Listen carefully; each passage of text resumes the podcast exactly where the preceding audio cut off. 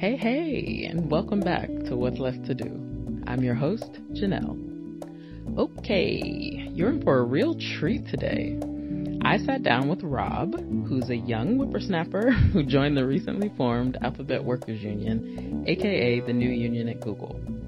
Part one of his fascinating journey is a look into what life is like for a community that doesn't exist in most people's popular imaginations. That is, the poor, working class of Cape Cod that lives in fear of April.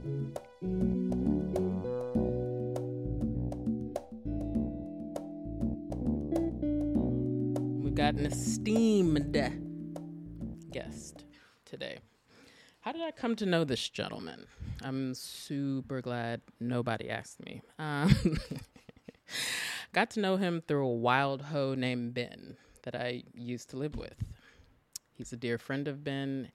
Did I aggressively, verbally harass today's guest just about every time he was over here during the primary? I did. I rolled up on him like he owed me money. I needed to know about his voter registration status. I needed to know about who, what his voting plan was, and who he planned to vote for. He obviously said the right thing, and that's why he's on my couch today. uh, Union Strong. Talk to me about your early life. What was it like? Yeah, early life. Um, yeah, young Rob. That's a name I feel like I've like carried with me for a while. I don't know exactly why. I feel like maybe just comes out of like being like this little this little dude with like just too much energy and that like like feel like I always need to just like I don't know, mouth off to whoever is like just the one level up, either like a little bit older or whatever. I feel like I got to just get in there and like make a mess of it. And so, you know, I, maybe it was affectionately, maybe it was trying to like, you know, keep me in my place. But Young Rob was definitely a name that I like got early on. Um, but yeah, so like, so I guess all the way back at the beginning. Um, Like, tell me about your family, because Ben Yeah. said there's an interesting family story there. I guess so. Yeah. Okay. So so I grew up on Cape Cod, Massachusetts, Mm-hmm. which um I think I know. See, okay, that and that's that's the part of the story that I feel like I've just like been dealing with my whole life that Hmm. I didn't realize when I was really young.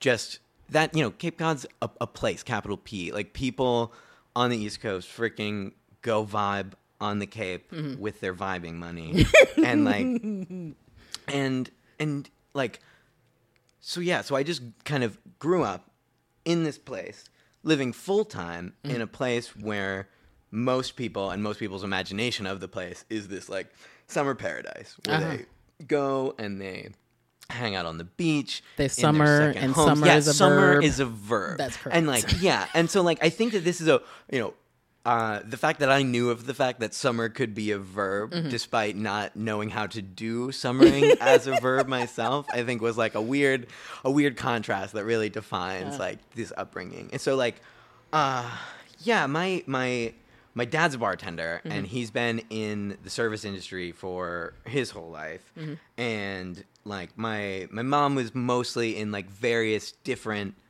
incarnations of service tourism throughout growing up Mm-hmm. as well. And so like very much I grew up as the I don't know, as as part of what the behind the scenes that makes the Cape the place that people Ah. want to like, you know, to do. Like your your family made the fantasy of the Cape possible. Yes, exactly. Ah, ah, and like and I think that that's like a lot of, you know, I don't want to take credit as if my family is making the fantasy Sure, sure. No, no, possible, no, but like, you know, there's a whole there's a reality yes, to it. and like, and that that is for the most part the people who live there full time. There's, you know, the the vast majority of the people I went to, you know, middle and high school with, like their families are in service in some capacity or trade work or whatever, Yeah. and so they're like the winter population is very different than the summer population. Mm-hmm. Can I ask a question? Yeah. during the summer were the the permanent population there do you guys kind of retreat like do you guys leave when mm, Like no, no, Okay. like that's the thing because we like we the people of Cape Cod like we we the, you know interesting relationship that plays out in a lot of you know a lot of different places in life but like we depend on tourism Yeah. to survive Yeah, yeah, yeah. and so like that summertime is the time that we try to get our piece, you know. Oh, okay. Everybody comes Everyone's to hustling. do their thing, you know, and it is that time that we need to work to get the tips from these people I that are see. Mm-hmm. coming in and enjoying their vacation, that we are wiping their tables and bringing them their food and kissing their ass Mm. just so that like so that hopefully we can just, you know, get enough from their grace that we can survive through the winter. And so Mm. Really it's kind of this like really just bipolar existence where the summer is this crazy frenzy of tourist activity all over the place. Like the town that I grew up in, Mm. um, Eastham. So, you know, uh, Cape Cod's sort of like an arm we love having this map of, Sure. of our home that we take around everywhere. And Mm-hmm. so I'm all the way out on like the forearm. Um, and really, I think as you get farther and farther out on the Cape, feels like the bigger the contrast gets Hmm. between like the summer population and the and the winter population Can you describe what you mean? in that like the population in the winter gets smaller Mm-hmm. it gets a little bit cozier you're farther and farther from like you know the real part of massachusetts that actually you know is boston suburbs and the you know the south shore all of this area where there's like you know shit that feels like normal things um and then as you get farther and farther out it's like more kind of sleepy. There's less going on, Mm-hmm. and there's less of a reason to be out there unless you're just vacationing Mm-hmm. or you happen to be the people who survive based off of the people Yeah. who vacation out there. Mm-hmm. Um, and so, yeah, my town is something like. I think the the year round population is like fifteen hundred or two thousand. Wow, like wow, wow. it's like quite small. Um, but the summer population is like over ten thousand. Wow, wow, wow. So it's just this huge, like you know, swelling situation Mm-hmm. where once again the summer is this just desperate, you know, running all over the place, trying to you know just work as hard as everybody can Mm-hmm. because in the winter we won't have this opportunity to really like you know ser- service dies down like Yeah. most restaurants close Yeah. all winter long there are no like you know water based tourism-y things which in the dead of winter. yeah in the Yeah. dead of winter and Sure. so like you know there's I mean, so you know, one crazy aside. So when I was younger, Mm-hmm. uh, my mom's uh, whole dealio was uh, a, a pirate ship. She had a so she had a pirate ship. So like you know, No, what, like an was it- actual, like a dead ass, like ship, like a dead ass ship. And so like yeah, so like you know, my mom at this point uh, was was a small business owner. Like Mm-hmm. had this little fucking boat tricked out. How did Mama get a boat? Well, uh, debt is is is a good start. Okay. Um, and I think part of it was like, I don't like what's the full story. So I, I was born in Florida Okay. because my um parents were both in the service industry down in like Fort Myers and Captiva Island area. Like they were bartending and shit out there. Mm-hmm. My mom was doing some other kind of things, helping out rich boat people doing various things that the rich boat people don't want to pay or don't want will pay other people to do for Sure, them. sure, sure. So like you know, be, rich people get their boats built, and then somebody's probably got to go sail them over to them, something Yeah, like that. My mom 'em. grew up in uh, like Kennebunkport, Maine. Mm-hmm. Um, so like kind of was similarly like around this type of scene, knew. You know, like had a similar enough upbringing where there's this contrast. You see that there are the people with all the money, and if you kiss their ass well, you you can also get by. They will give Ah. you enough to, you know, Yeah. you, you, can earn the right to survive by um, From their crumbs. Yes, from, their, crumbs. largesse, And yeah. um, and so my dad um, was doing seasonal kind of. Um, he, was- he was following the tourist season Is to, he to also be a from Maine? bartender. Um, no, he's from. I don't know, all over the place. He's one of ten. The family was all Gotcha. kinds of crazy. They moved around at different points. I think most of our family's in Ohio right now, but really all over the place. Mm-hmm. Sure. Um, but yeah, my dad was going back and forth following the tourist season in Florida, then coming up to the Cape in the summer Mm-hmm. when everybody's like okay to go north, and then going back down south. I was born, and then they were sort of like, "Hey, maybe we should go to a quieter-ish place." And like, you know, following the tourist season and living a you know just nonstop bartender life is probably not the best way to raise Sure. a child. Sure. Um, and so then they just switched to the we'll do that one season a year and just try to vibe the rest and see if we can we can hang in there. So Mm-hmm. my mom first got like a job driving a pirate ship that this other guy had. Uh-huh. Some dude had this crazy idea to just make these little boats decked out like pirate ships and then do these like funky little tours Sure. for like you know three to ten year old kids of the wealthy new yorkers coming to vacation on the cape Mm-hmm. uh, and give them this whole you know wonderful adventure um, and then you know my mom did that for a while and then ultimately like this guy was trying to expand franchise out the situation and selling pirate ships and my mom you know kind of always having that dream like oh maybe one day there will be the thing Yeah. i just got to do it and then i will get the money and i won't have to like you know, again, like just live this constant chasing of the whatever. That Yeah. like having her own business would be some sort of a, you know, way out of this. And um it was, you know, it, it was cool for a while. Like we got, you know, it, it worked. We were able to, for the most part, like make it through the winters based off of what we could do in the summer, giving these kids these funky tours and like, you know, just having this weird little way of mm, siphoning off some of Yeah. this um, tourist people money into a pirate Pirate small yeah, we were, business. you know, we were we were pirates. We're out here, like literally, we're pirates. Um, Sure. And it was uh, it was a you know a whole a whole ass thing, and that was great up until like 2008. Hiya. Um, yeah, and so it was right around then Hey. that everybody just took like a year off of going to the Cape. All the Like, rich people. I mean, not all the rich people, but like It wasn't the was a same volume. palpable decrease in the volume over that one summer. Like Whoa. it was like, and it hit a lot of things. Mm-hmm. Like it was a, you know, like one like.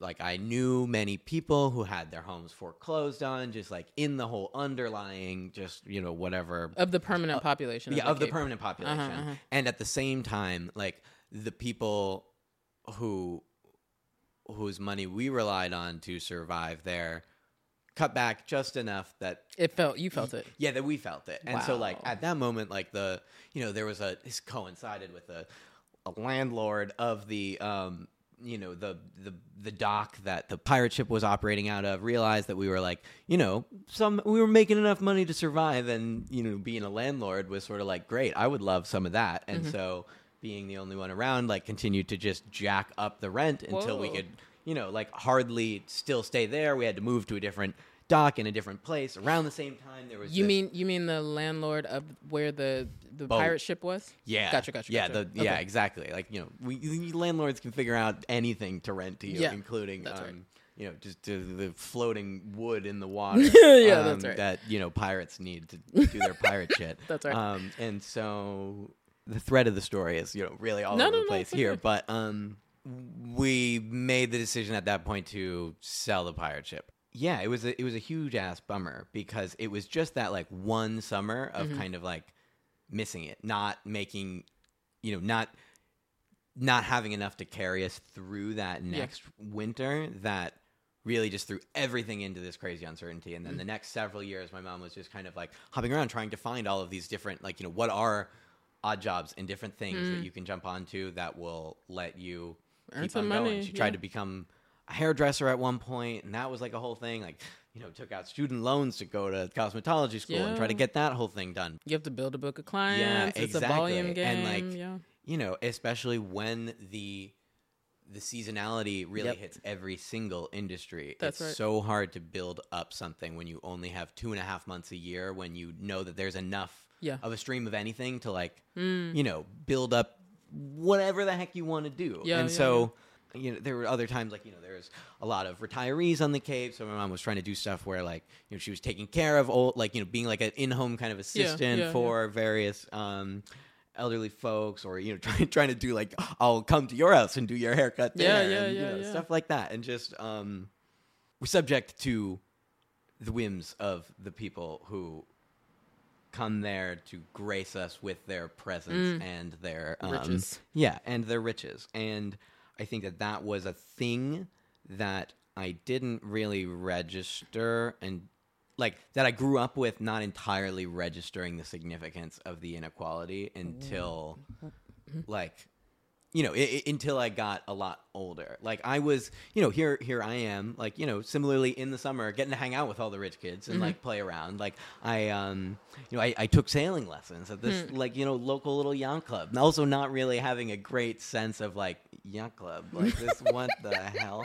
Right. And um, you know, and I did maybe like I was aware of the fact that we couldn't that it was very a thing to be able to like pay to take these lessons or to do anything like that. Like it was a whole like oh I don't know like maybe we can do like 2 weeks of this or something like that. Or like ah yikes yikes whatever like um and ultimately like I was able to keep doing this by getting a job teaching sailing. And so like then at this point like I am teaching the the the kids who come vacation on the on the Cape. And um like it, it, it, it uh, just like I don't know. It, it's all just kind of like this big mess in my head of all of these like just different scenes mm-hmm. that in retrospect I can realize are just pictures of two distinct classes hmm. living here. And that the ones that half the people don't see the struggle that is like you know april. April on the mm. cape is when everybody's money runs out. And it's mm. still cold mm-hmm. and like there's no you know what and I- and you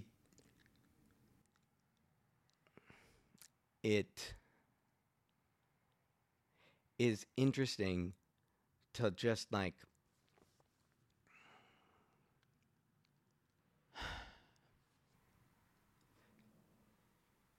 to know that the only reason that these people enjoy coming here mm-hmm. is because we put on this show for them. But to ultimately not to struggle to even be able to stay there. That mm. like the demand for the tourist experience mm-hmm. drives up the price of housing, Yeah. drives up the price of everything else. People are buying second homes Yep. and pricing out the people who do the work to make it their playground. Yeah. I think that just kind of like was something that really infused into like my ethos growing up that I slowly started to resent this difference more and more as I realized just how different the lives were. Like uh, that like, you know, just from the little things of the New York license plates not stopping at the crosswalks. You're just like, oh, fuck out of here. Like, you know, you like you're that you can feel the coming The into our- imposition. yes, the imposition. Uh-huh. And that at the same time that this is what we dreamed we maybe could be too. Like it was like this same Ah. like we got to live alongside the rich in the summer. Mm-hmm. Like yes, we were hustling and like, you know, working two jobs and doing all of this thing, but like, you know, we got to for a moment share that kind of a like you Share know, the same rarefied yeah, air. exactly. as- Share uh-huh. this rarefied existence and then But then it goes away. and then it goes away Just that quickly. and, yeah and then you've got you know just d- depression and all kinds of other shit that comes Wow. with that i mean like there's probably like you know all kinds of just coverage of just like you know the freaking like alcoholism and you know opiate problems that happen in like you know the south shore of massachusetts and the cape Sure. in the winter and i think a lot of this comes again from this really seasonal yeah. Existence that uh, is a bummer. And like you know, we we felt it, Mm. and at the same time, I became aware also at a young age because I was a little bit of a nerd. Mm-hmm. I like to read my math books, and uh, there was kind of this alternative narrative that started to get pushed in in like my young life, which was they noticed that I liked the math and could add things up okay. Like they were like, "Ooh, you gotta hang on to that. Huh. Like, do that Uh-huh. because that's a thing that will get you out. Like this is a ticket, you Uh-huh. know. Like you have this thing. Mm-hmm. Um, whereas like you know a lot of there's a lot of people just like that I grew up with that were multiple generations on the Cape. That Yeah. like you know their parents are in service, they end up doing the same thing because it's really easy to kind of just get stuck in that loop. Like Yeah. it's similar sort of thing happened to like my dad not in the same like exact context but in like you know he started in service when he was young as a way to help pay for trying to go to uh, college but ultimately dropped out and stayed in bartending and never really let like never had this kind of like alternative path to go do something else like it was sort of like okay well I'm can do making this money doing this, this. is this is this is getting me through the shit right now. Yeah. But there's no path that goes anywhere else out of that. I don't know. Um As you were growing up as a part of the permanent population on the Cape. Like, do you have any? Are there any particular stories, funny little stories or memories that come to mind of like everybody hustling in the summer versus like you know they kicking back and kind of just like trying to piece out what they've made? Like, do you have any particularly fond memories or anecdotes about that? Yeah, I mean, I guess like it's the winter memories that stand out a lot more. You know, like the summer feels like it was like always a bit of a blur. Mm-hmm, like it just happens, it's going nuts, everybody's working, and then it's over, Mm-hmm. and then you finally have a second to evaluate what happened in in the winter. Mm-hmm. And like you know, we heated our home with uh, wood. Dude, like we had a wood stove in the house. Mm. No Um, central heating. uh, we, we we had like central heating, but oil's really expensive, Yeah. and so we like wood was cheaper. There was Yeah. Mm-hmm. wood around that we could get, and so you know, like the the winters was this kind of really nice arc of in the fall, my mom would have us all go out and chop and stack the wood. We'd get a giant pile just delivered, and like. You know, she'd be like, "Good things come to those who work hard. Like, Mm. go stack this wood, and like, you know, I will reward you." Yeah. And sort of this sort I of will reward know- you with heat. yeah, Yeah, we'll, yeah, exactly. We'll reward you with um, yeah, not being fucking freezing cold. Right. Um, and uh, then you know that would get later into the winter, and the you know this is just going longer and longer without any kind of consistent income. Mm-hmm. At some point, we run out of wood, but usually that's around like April ish, Mm-hmm. and usually at that point, I'm not trying to buy more freaking wood, Right. But we still gotta heat the house a little bit because Sure. Mm-hmm. it's still cold. And so then we'd get really resourceful and like, you know, there's old fences in behind the house and shit or something like that. We'd go take those and chop them up and throw them in there. Like Yeah. I remember I got this one great memory of a of an old chair that we had that like my mom got frustrated at because one of the like, you know it was starting to get all wobbly and falling apart and she took it outside and just smashed the shit out of it and then we burned it and um kept us warm but when you say i'm just trying to i'm just trying to make sure i'm understanding this correctly. When you say no or little income during the winter like what do you mean? Like quantify that for me. Is that like literally no income or just like very like you just or just odd jobs you can take here and there odd jobs here and there okay so, it's nothing sort of like, consistent Yeah, nothing like consistent. I mean, like my dad, you know, was fortunate enough to work at restaurants that stayed open in the winter, Mm-hmm. so like he was able to, you know, have some sort of a something. But you, there's not nearly as many people going there. Like Yeah, the yeah, tips are.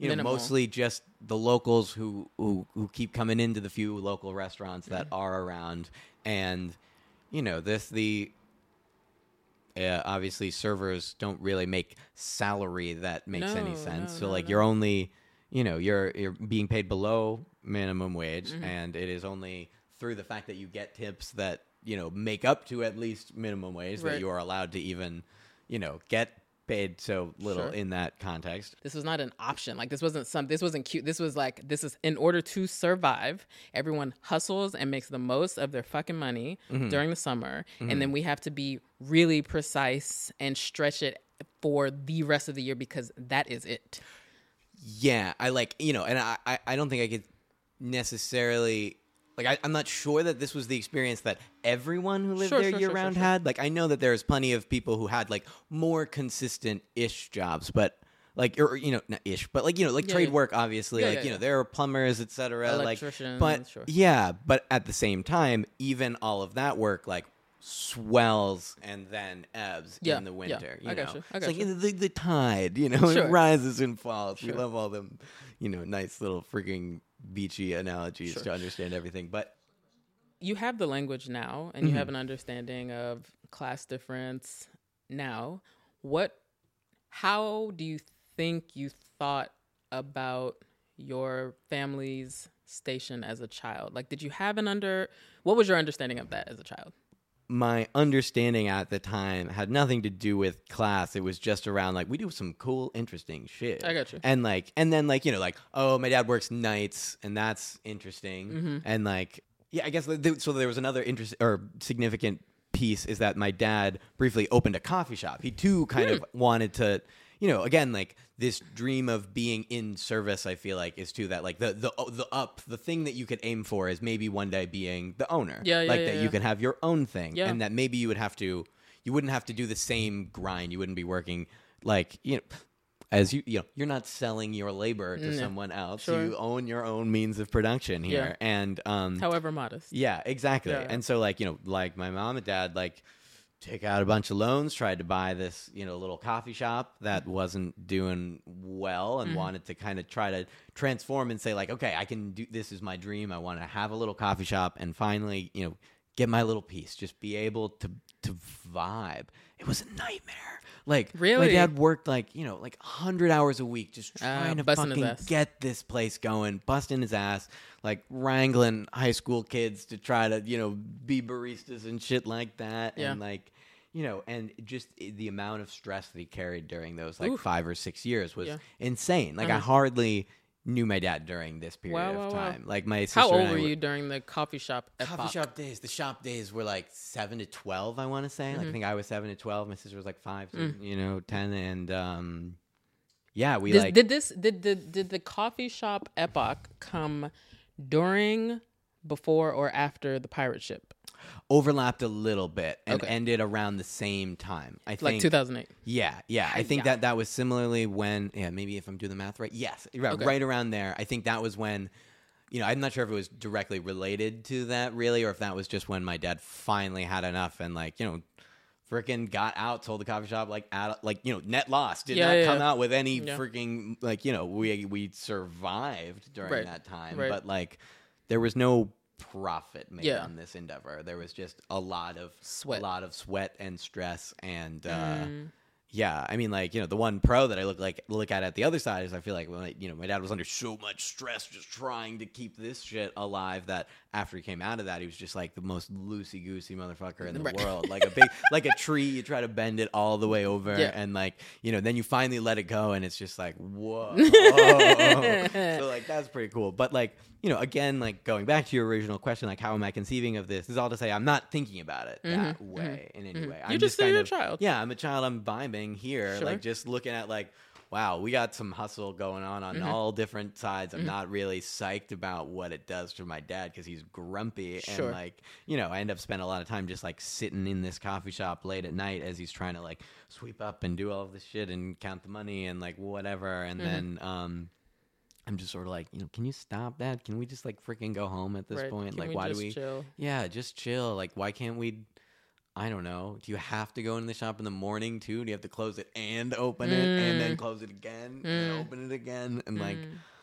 I know, you know. So like, I can feel that it's stressful Mm-hmm. and that it's a bummer and that like my parents are stressed about money. I think Mm-hmm. there's one thing that my mom like is like you know look at wh- when we've talked since she's like a little bit like damn it i let that bleed through a little bit too much to y'all that like Sure. financial anxiety was something that you guys could feel and like you know she's like i wish i had done a better job of not letting you feel that but like Mm-hmm. But it's that's hard just- it's yeah. just what it is like it's hard not to notice that that's what's going on when it has this like lurching you know like rhythm Mm-hmm. Yeah, to it like yeah. it's one thing to be in a constant state of low level you know whatever but when you can really feel the difference between like okay the summer's doing all right and then we get to may and then just like the the you know the steam runs out Mm. and it becomes this like oh shit all right we just got to make it through this month and then ho- hopefully we'll get it up going again and and then it'll and then we'll make it and Yeah, like, yeah, yeah. but again just like that um How do you you and you can tell me fuck off if I'm getting too close to your business. But did you do you how do you think your experience of your experience of your parents' relationship with money and you know hustling to have it, have enough of it to take care of you guys themselves, blah blah. How do you think that has um you you have you internalized that? A B if so if so, how? yeah like how does that how does uh, that uh A, no Mm-hmm. fucking doubt. Like yes, um, Uh-huh. and like I think that that was another thing that like kind of affected. You know, going back to that point about oh, I w- realized I had this like math thing and could grind on that, Mm-hmm. and that was like you know a thing which was I think a way that I internalized and like redirected this kind of shit is like I Mm. could perceive that there is stress, that we are worried about things, and I think from a young age I internalized that as like, okay, well I need to take care of myself and make sure I'm not an additional burden here. Huh. I want to try to make sure that I can take care of myself, that mm-hmm. my parents don't have to worry about like any of that shit. I'm gonna just go sit over here and read a book. Like, mm-hmm. Dad, you freaking take care of the coffee shop. I can tell you're stressed. I'm just gonna read this book over here mm-hmm. and like you know both as like a I am avoiding this and not trying to deal with it, and also like hey maybe this will be my ticket out one day because I read book real hard. And like um yeah, and so like I think that again there was this idea that I'm on a mission to make my family not have to stress this much. And like and I I don't know how much I consciously felt it like that mm-hmm. at the time, but that's what I look at now. Like that is what mm, young brain was actually feeling was mm. like I need to go grind because this is whack. Mm. And like maybe there's a chance that we won't have to grind in this same way mm-hmm. if you know, again, like buying the meritocracy thing, being like, yeah, all I gotta do is just work the right amount of hard, and like same thing with my mom. She was constantly like, you know, I just gotta find that thing, then we're gonna we're gonna friendly be rich. Like that's it. Like you know, maybe it's this pirate ship, maybe some other shit. You know, after the pirate ship, there was this whole phase of like several freaking you know multi-level marketing Sure, kind of sure, things, like just all of these like. Mm, we just need that Just that one like, thing. that one thing Just that one and, come like, up. Mhm. yeah, and like I'm sort of like, mom, that's dumb as hell. Like, stop this. Like, like don't fucking do. it. And she's like, no, look at this. Look at these stories. Right, These right, people right. fucking made it. This right, is it. Like, yeah. she's like, this is what I want to be when I grow up. I'm gonna be this. Yeah, yeah, My yeah. mom would say that a lot too. Like, you know, she's like, Mm. I still don't know what I want to be when I grow up. And I'm just like, mom, what the hell are you talking about? but That's so um, interesting. but but yeah, so like I think um you know, then my story just continues as me being Mr. Nerd Man and then like getting But but can I let's Okay, let's park right here for a Okay, second, parking. Mr. Nerdman. yes. As a child, was did you have it as your explicit conscious or subconscious goal to quote make it out? Like what what did that mean to you as a child? Like explain your try and explain your thinking from that yeah. time. Yeah, definitely. I think like make it out was a phrase that did exist in my consciousness, I feel like, in some way. Mm-hmm. And what did that mean to you? it meant like it's interesting yeah it's almost like it's like i knew that that was the goal i don't know exactly what it meant other than like don't be here like be in a like that there exists a way of life that doesn't feel this lurchy and that has I mean, it's be on the other side, I guess. Like, be the ones who vacation on the Cape. Like, to dream of getting to a point where you don't, you don't clean up after them. Like, you don't. I, I don't know. Like, I, I guess like I'm. Mm. Can, yeah, can I help? Can, yeah. mm, Walk with me here, I'm walking. I'm walking. or we'll walk together here. I'm like, mm. did getting out do you think that as a as a child as a youngster getting out quote unquote to you meant stability yes, comfort stability, comfort, leisure leisure. Okay. Yeah, exactly. did it mean happiness a happiness that you weren't able to experience in in your current kind of like Yeah, like a happiness that comes from the absence of str- of stress. Like that that was the happiness that Mm-hmm. I I, feel like. It's like it's not like we didn't we weren't happy. You're Like, right, right, right, right. You know, we're, we're right vibing, you could especially in the smile sum- yeah, freaking even yeah, in but- april when things were right, super tight Right, right, right. Exactly. Like you know, we're we're just doing doing our due, but that like the thing, yeah, was just to not have to worry about what April's gonna feel like. Gotcha. you. So you're getting out meant to you, like one way of saying that is getting out meant like at any point in the year, I am free of worry about how I'm going to get through this point. Right, right. Okay. Exactly. That's understandable. Exactly. Hmm. And I'm not the one putting the team on my back here. I'm Sure. just child vibing. And I feel like it's almost like I'm holding my breath. I'm going over here. I can feel that this is a stressful time. I'm going to just be in my room with my Mm-hmm. Book. And right. like, you know what? That's cool. All right, okay. You know what? We, we just Try and weather this and not be as right. Visible, got- not add to the Right. We stress. got Okay. Cream tuna fish. That was a that was a good a good dinner. That just like what is came- cream tuna fish? It's just uh you know Like canned tuna fish salad? Yeah, yeah, kind of like we got tuna in a can, Mhm. and then I think you just add like some milk or some shit to it and put it over bread. Oh, and it was okay. just like bird up. Like Okay. April tastes like cream tuna fish, Huh. and like it was. Is that why you're so into food now? I think that was something that like when I get the when I got to college, I realized just how not varied my food experience growing up was. Both because like, you know, we're not you know, both because we're not we're not going out to dinner very much. Like Yeah. if we do, there's like the local pizza spot Yeah. or something like that. Like, you know, most of the cuisine was a lot of spaghetti and meatballs. Like Yeah. we got a lot of that kind of shit and um and very little like diversity around the area. Like that's the other thing. You know, this is waspy New England. Like Sure. this is a really pretty homogenous like community, and there's very little just diversity in the food that was available Mhm. In restaurants and like you know seafood was there Sure. ironically I, uh, I like hated seafood growing up i was like fish this is gross i don't get it and then like i don't like now i love fish it's Sure, great sure. but like i think i just like had no concept at the time even that like this was the desirable thing Sure. that people love to come here and get the fresh seafood Sure. and i'm like oh jesus i don't i'm not so sure about that Right. not that we were necessarily like you know vibing on lobster all the time unless my mom was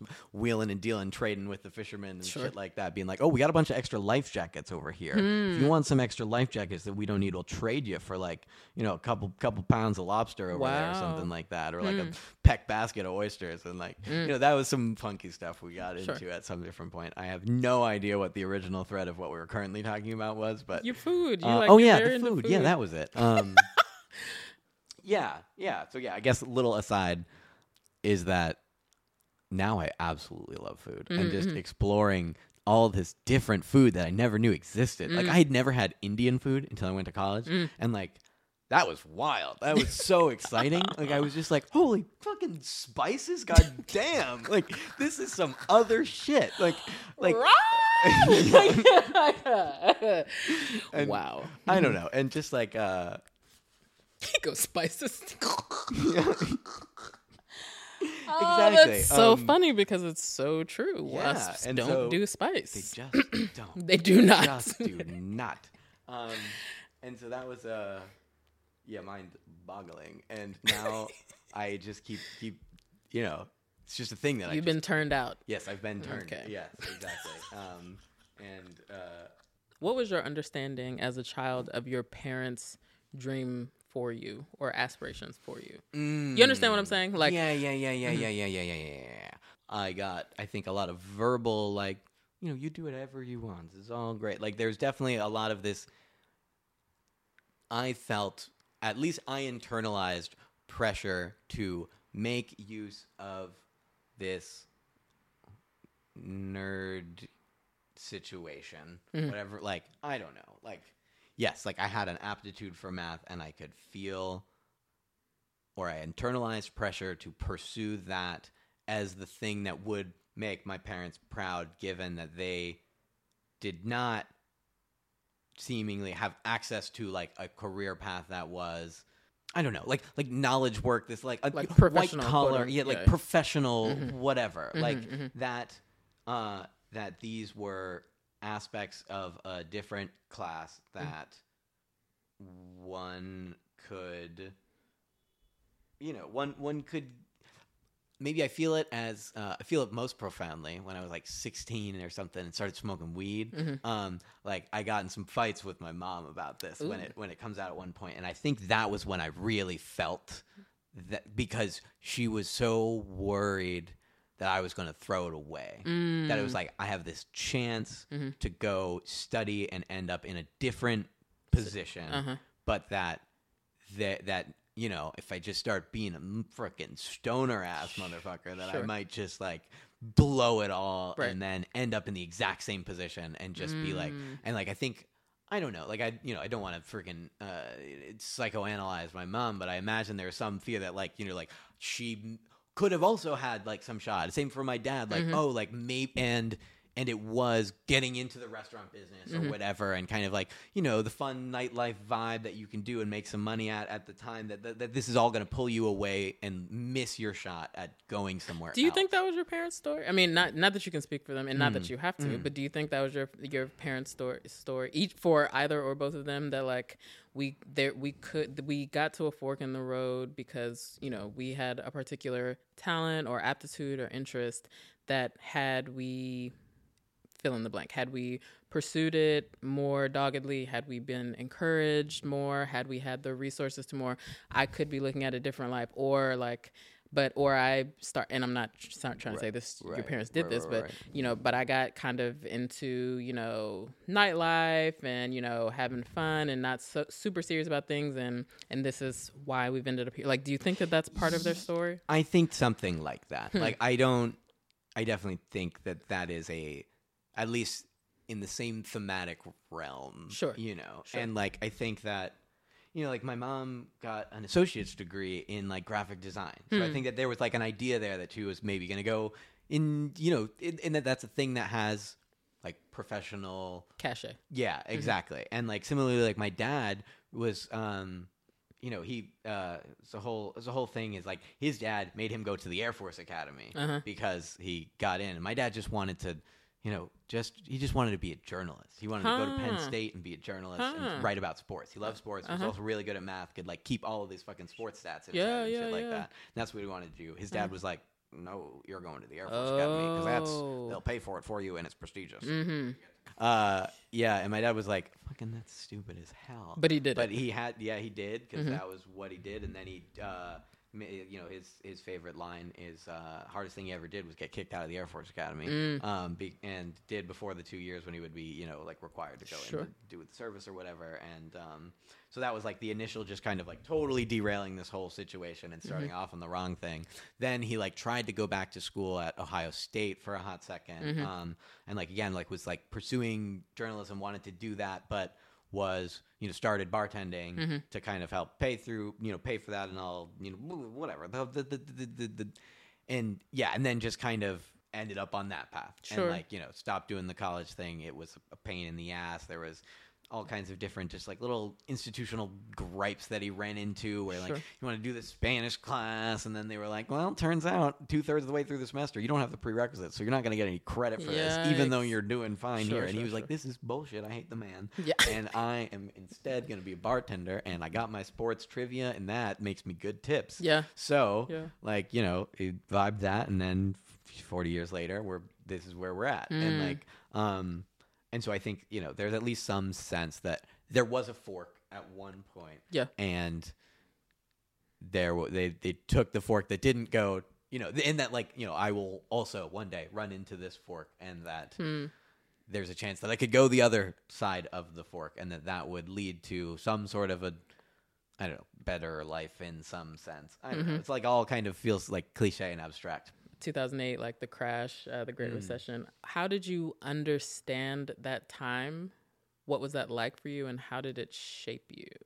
2008 was much more significant than 2001 like Yeah, that is like for 9-11 like was less the defining event. Sure. Like you know public con- collective consciousness Yeah, event yeah. was 2008 and i think that that how old were you at that point i was 13 okay so you Um, were you were a, a very early teenager during that time. Yeah and i Uh-huh. think that that was sort of my political awakening at that moment. Like it was suddenly like just seeing like seeing the dots connect in a, a little bit. Tell like me what you mean by that. where I could see, oh shit, there's some stuff on the news about this, you know, like oh, like I guess seeing like oh, our neighbors down the road just had to leave because their house was foreclosed on, Mhm. and our we are hurting now a lot more, and our business did not do well because people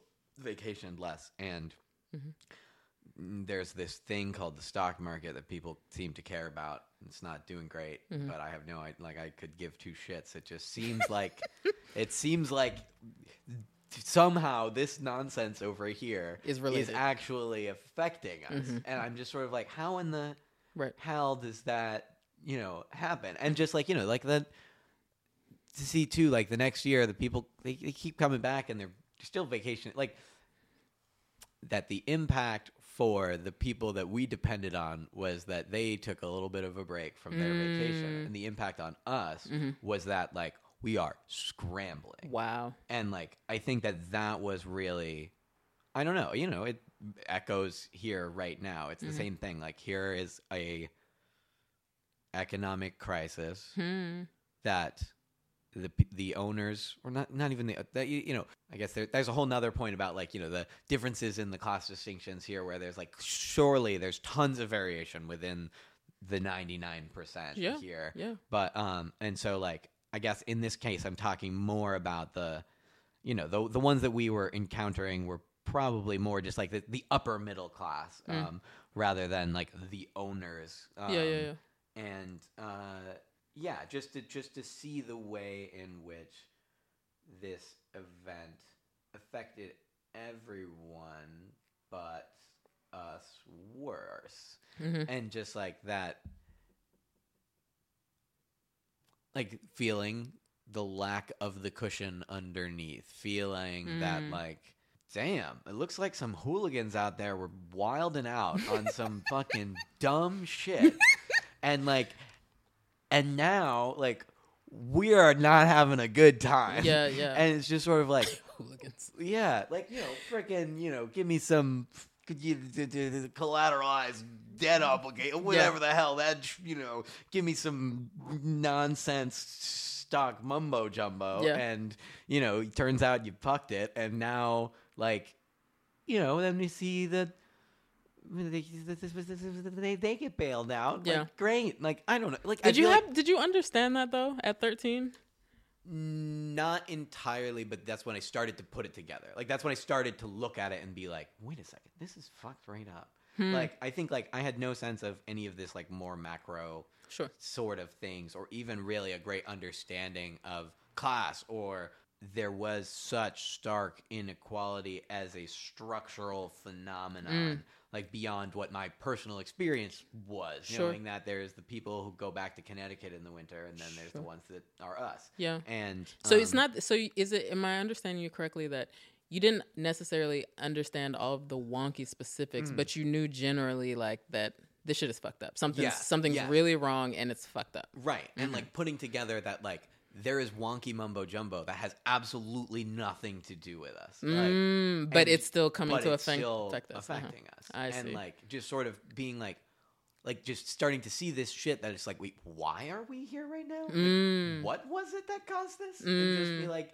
what in the hell? Like, Right. And then just kind of starting to radicalize myself via books and just trying to be like, let me understand what on earth is going on here. The word communist entered like, you know, my vocabulary Sure. and I sought the manifesto and mm-hmm. like, you know, I, I feel like beginning uh, as a as a contrarian and mm-hmm. ending as a comrade and uh-huh. like just sort of like maybe less the reading of any one individual thing, but mm. more of a change in my perspective when consuming the information that I did consume. I. Like, you know, in school we read about feudalism and shit like this, and I'm just starting to sort of like draw connections there where I'm just sort of like, hmm, that is an interesting system that we hmm. seem to have all collectively agreed is whack as hell, and yet, hmm. like. I feel like it se- it sounds familiar hmm. and like I'm not sure like huh that's curious. Mm-hmm. And just like you know and then just having this really abstract idea that like well it seems like these people over here are pitching this idea that there could be a society where we're all just vibing Yeah. and like and i'm just sort of like you know again like i have no no like you know i'm not at this point not well versed in theory in Sure, any sure. kind of way i'm not really like seeing how it all comes together but Mm-hmm. i'm starting to believe that there is a world that could be that people talk about this Ah, thing where where it's not like this Mm, and that's cool mm, and yet we seem to insist uh, that we should that this other thing is better. I mean, maybe it was like growing to hate them. Like it Mm. was like hate or resent or resent, both. resent, resent. You're right. Uh, no, no, I no, mean, no, like, no. We can use the H word if that's appropriate. You're right. I mean, I I guess now like I have matured to the point of resentment. Okay. Maybe hated them for a bit. Sure, Like that's fine. yeah, like you know, there's definitely some 16 year old anger when it really starts to kind of come together. That like, wow, there's fucking like Right. We went know, through some that bullshit. is- yeah, that it is that it is literally at our expense that Mhm. this is possible. Ah. That, like and like you know, and just slowly starting to put together that it is the extraction of the value that the Hmm. workers are providing Mhm. that lets this happen. And just Mm. sort of being like is it really like you know okay this this idea of grinding out and getting to being rich does that just mean that you figure out how to extract the value from other people that you stop having your value extracted and you become an extractor Mm. and like i was just sort of like that doesn't seem great Mhm. like i don't like this zero sum mentality Mm. where like you know if if you want you gotta get it like you know that, that we're all fighting each other Mhm. for this limited chance to actually be vibing Mhm. and that you know in fact this is the only way to do it because there's not enough vibes for everybody Mhm. and so you gotta you gotta fight for your vibe and you know We're gonna. I want everyone to control F um, yeah vibe for resource that's listening to this. But go ahead. I like vibing. Go no ahead. doubt Mhm. vibing vibing um uh But you did, was it at that point? Did you post twenty two post two thousand eight mhm. through like this nascent sort of political awakening that you were having in your teens as a result? Mhm.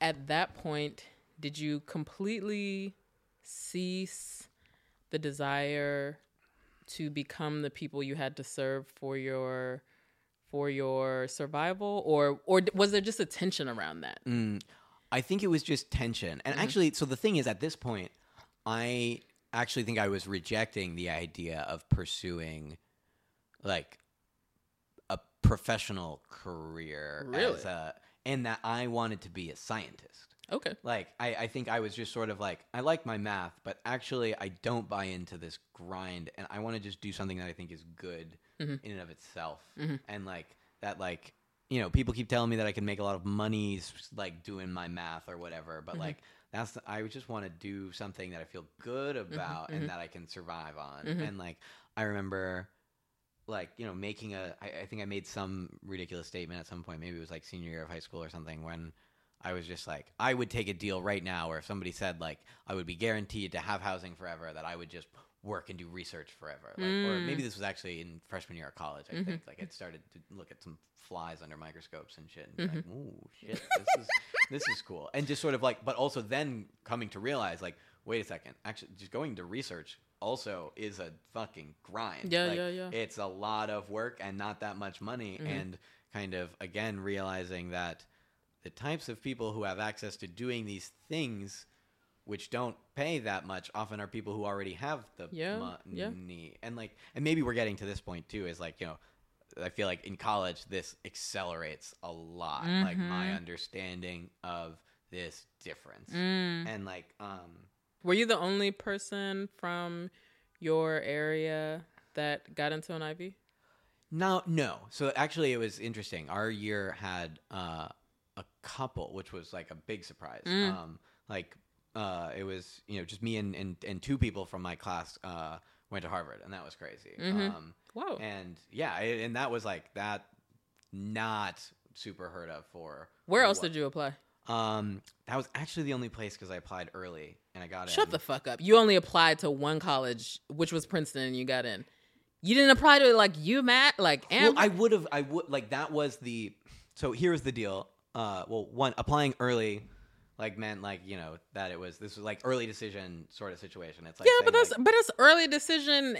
You know, in in in one of the ivoriest of Right. ivory towers. True. Uh-huh. So like I have you know my apps prepped for everywhere else. Uh-huh, uh-huh. Like you know it's not like I'm here like just being like yeah this is my only move. but like but there was this sense too like here's this other feeling that's going on the whole time is like I've got two two options here. Mhm. Either I get into an Ivy that has enough financial aid that I can that they can in fact make it so that I don't have like massive loans to go there, Mhm. or I go to my state school where I can get great scholarships. Mhm. That like I was you know, like that there's this whole grind or whatever leading up to trying to get into a good college that would again be the next ticket to the next thing and Yeah. like, you know, build that fake ass stack of pedigree shit that lets you do the rest of the shit. Sure. Um uh, and that there was a massive chance that I could like theoretically have an opportunity but not be able to afford it that Mm-hmm. like and like you know that there are a number of amazing colleges but a very small number that give you all the financial aid you need Mm-hmm. and so i think like that was kind of the the thing that was in my head there was like i either get this or i don't and Mm. who, like who who were your parents able to shepherd you through this period and strategy? who helped you with this? Mm, this was this was mostly just my my own move i think Like, it your was own like research and yeah kind of yeah like i was the like you know it was like throughout all of high school i feel like i had been like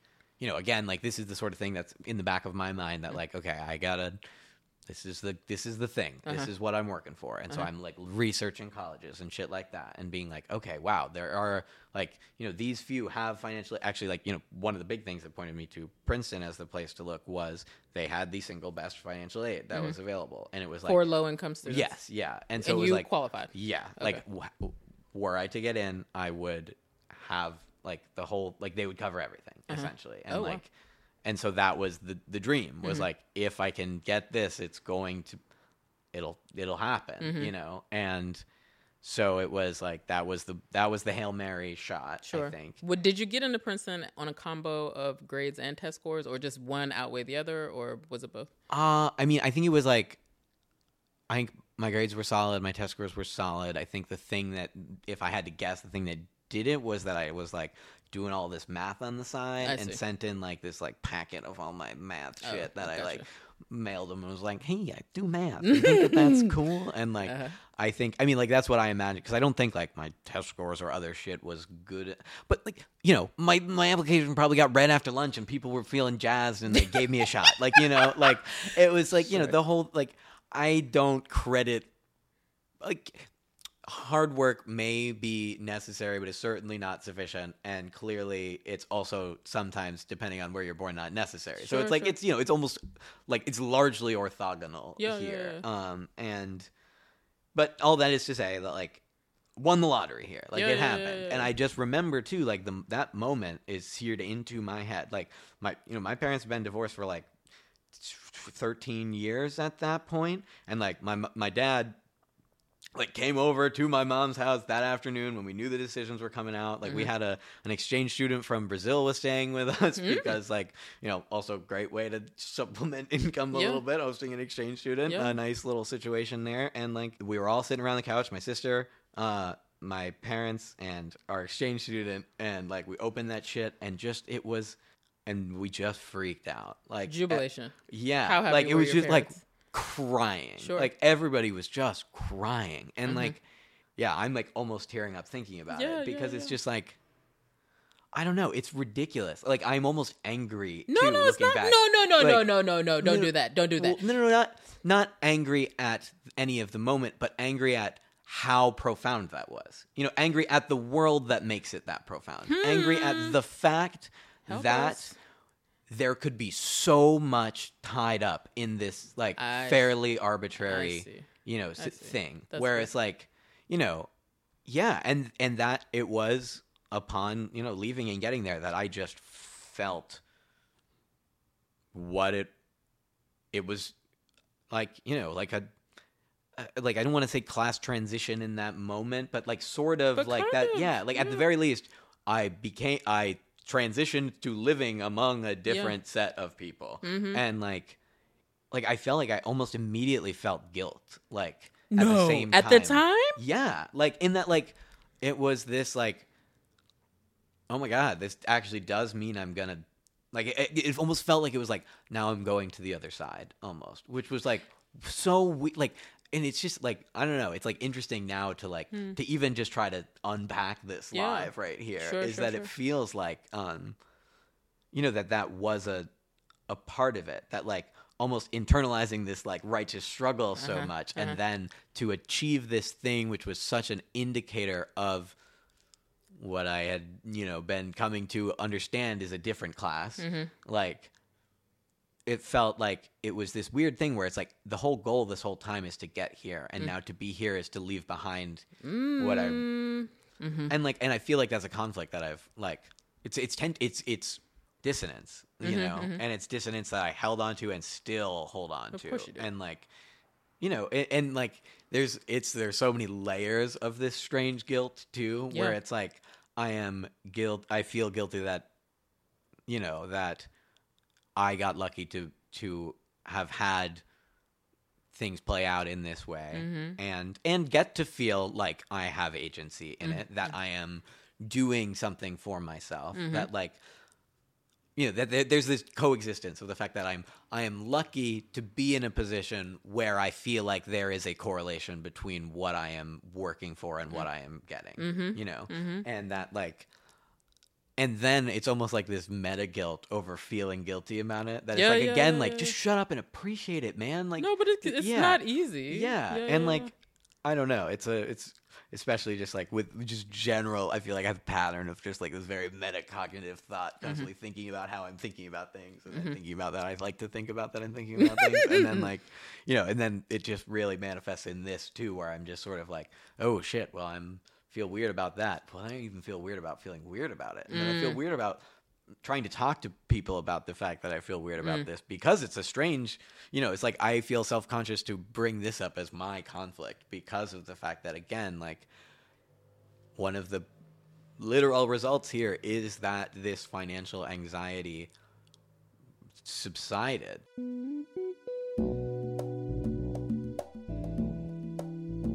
So, how does young Rob fare at Princeton and beyond? Surely that's what you're asking yourself. well, tune in for part two, where we learn more about his journey from Princeton to unionized tech worker.